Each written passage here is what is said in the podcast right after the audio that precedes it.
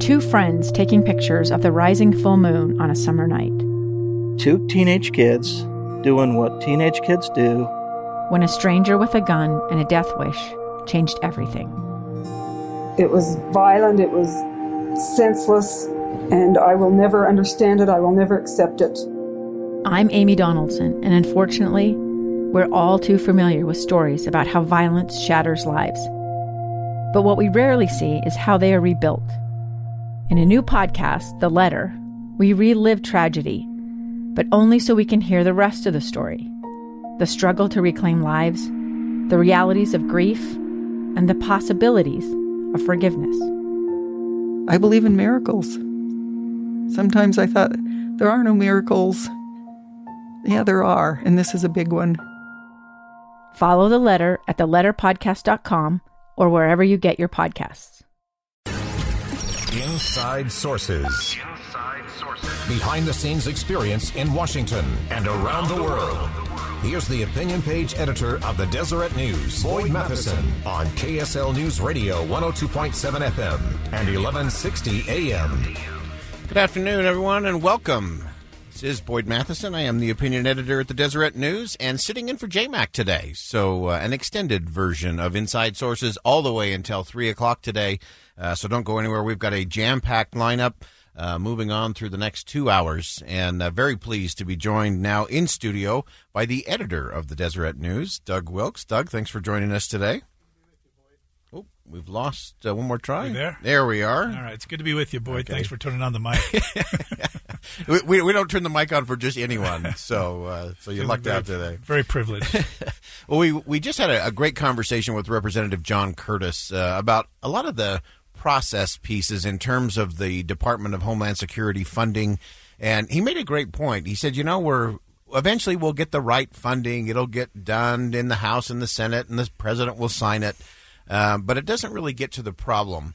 Uh, of what's going on in these countries, what's going on at the borders. One of the things the Deseret News has done uh, has has been to really get down to the people component to this, not the not just the principle, not just the policy, but the the people component. Tell us some of the things that uh, the, the Deseret News reporters have been doing. well, thank you. Yeah, for the past year we've been we've been down there. There's there's really three facets. There's what's ha- what's happening locally. And when President Trump came out and said that they were going to start rounding up families, well, that created a great kind of anxiety and fear here locally. It prompted Mayor Biskupski in Salt Lake City to say, well, we're not going to help in that regard. Uh, and certainly it's been part of the Utah Compromise really to, to focus on crime, not focus on, on that. Um, but we were down in uh, Arizona. We went to the Mexico border, and we found an incredible willingness for people to help. There's great humanitarian care. This isn't an issue of money. Yeah. It's an issue of um, uh, focus and trying to solve the problem. I loved what Representative Curtis said. His analogy was a good one. You know, instead of handing a band aid, you need to solve the problem. Yeah, But we've also been down uh, to Guatemala. We followed a family down there, uh, a story that published in December.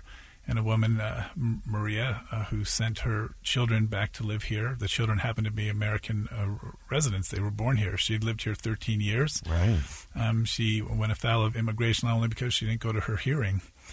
And so she's living in Guatemala. Her children are up here. They tried to be a unified family in Guatemala, but it's too dangerous and it was difficult. So they're up here now. But the reason that's able is because there's two teachers who are willing to help them. So there's this great outpouring of and a willingness to help.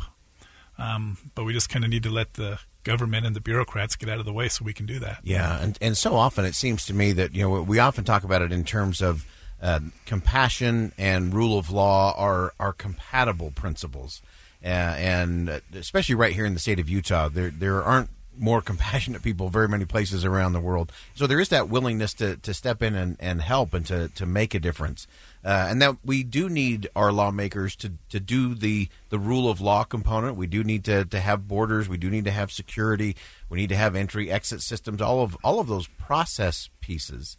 Um, but as you were saying, it, it's uh, if we get government out of the way of some of these things, we can have that more compassionate discussion. And I loved what uh, Representative Curtis said about the border is not the most dangerous place for these people. Right. It's, it's the journey. It's the journey they've been making from their country. Well, it's it's it's noteworthy that he didn't talk about terrorism or the risk at the border. He talked about Venezuela or Guatemala, and these people are are fleeing from there. So legitimately, we need to help people. Legitimately, there needs to be rule of law but you do have to have resources to, to process folks into this place. When we sent Tad Walch down to Arizona, the local churches, uh, and this was many churches who were coming together to try and help fulfill a humanitarian gap. Yeah. And they were working with Homeland Security officers. They want to help too. So it's not right. like there's good guys and bad guys. It's just that we're not organized to really help and do the things we need to do. Yeah. Well, we're going to continue to, to watch this one. Uh, if you're just joining us, we have uh, Doug Wilks, editor of the Deseret News, joining us uh, today on an extended version of inside sources filling in for JMac up until 3 o'clock. Uh, Doug, I want I want to shift gears just a little bit uh, because we, we can't go too far afield uh, before we get back to politics. Ah, uh, and uh, politics, our favorite topic. 2020 is upon us. We're going to have Representative Ben McAdams talking about uh, election security coming up here in just about five minutes. but wanted to get your take on kind of where where are we in terms of the the politics of this as we start gearing up for 2020. We have big mayor race here in Salt Lake City coming up. Uh, what's it looking like from your chair in the newsroom? Well, the big conversation in media right now is how are you going to cover the presidential election? There was great internal criticism of of media uh, about the the last presidential election, yeah. and so we tend to focus too much on the horse race: who's winning, who's losing, um, without getting into the substance. Um, so you try to get to the substance. Now with the, the debates coming up, the first debate of the presidential election, um, very naturally a debate is who's who's done the who best? Yeah. who wins. So that won't be eliminated. But can you then take the issues, take what they're trying to do, and really analyze and bring those to the public? Yeah, you, you were just back uh, uh, back east uh, with some meetings from from some of your colleagues uh, at different places. Tell us about what that conversation was like as as news organizations around the country are trying to figure out what do we do rolling into 2020.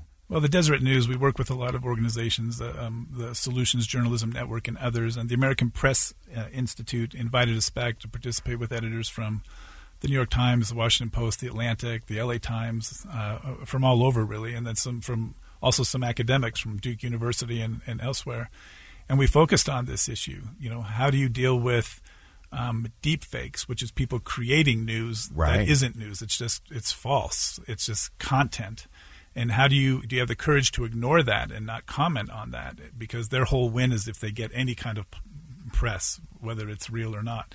And then focus on the substantive issues of the campaign and at the heart of it is going to the public, to the people, knocking on a door and say, "What do you want to know?" Yeah. So at the Deseret News, over the course of the next eighteen months, we're really going to try and do that. We're really going to try and get to the people and say, "What do you want to know about this race?" Yeah, I, I think that's uh, one of the real challenges. Uh, again, especially in these larger races, and we have one here in Salt Lake City where we've got seven or eight uh, candidates running for mayor. We've got twenty three. Uh, we call them twenty three and me. Uh, for the Democrats, uh, who will have their first debate on Wednesday night and Thursday night. Uh, I do think it's interesting, uh, Doug. We've got just about a minute left. Um, I do think it's interesting that NBC is choosing to have five moderators uh, as part of these first debates.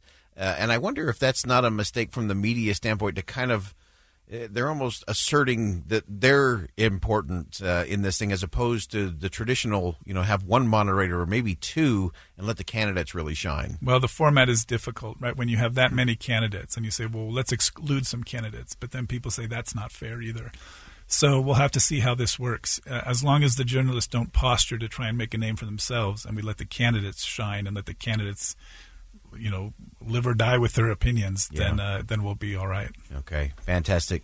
Doug Wilks, editor of the Deseret News. Thanks for joining us today. Thank you, Boyd. All right, very good. All right, when we come back, we will be joined by Representative Ben McAdams. We'll continue our discussion about the politics and the election. How do we make sure the election is secure?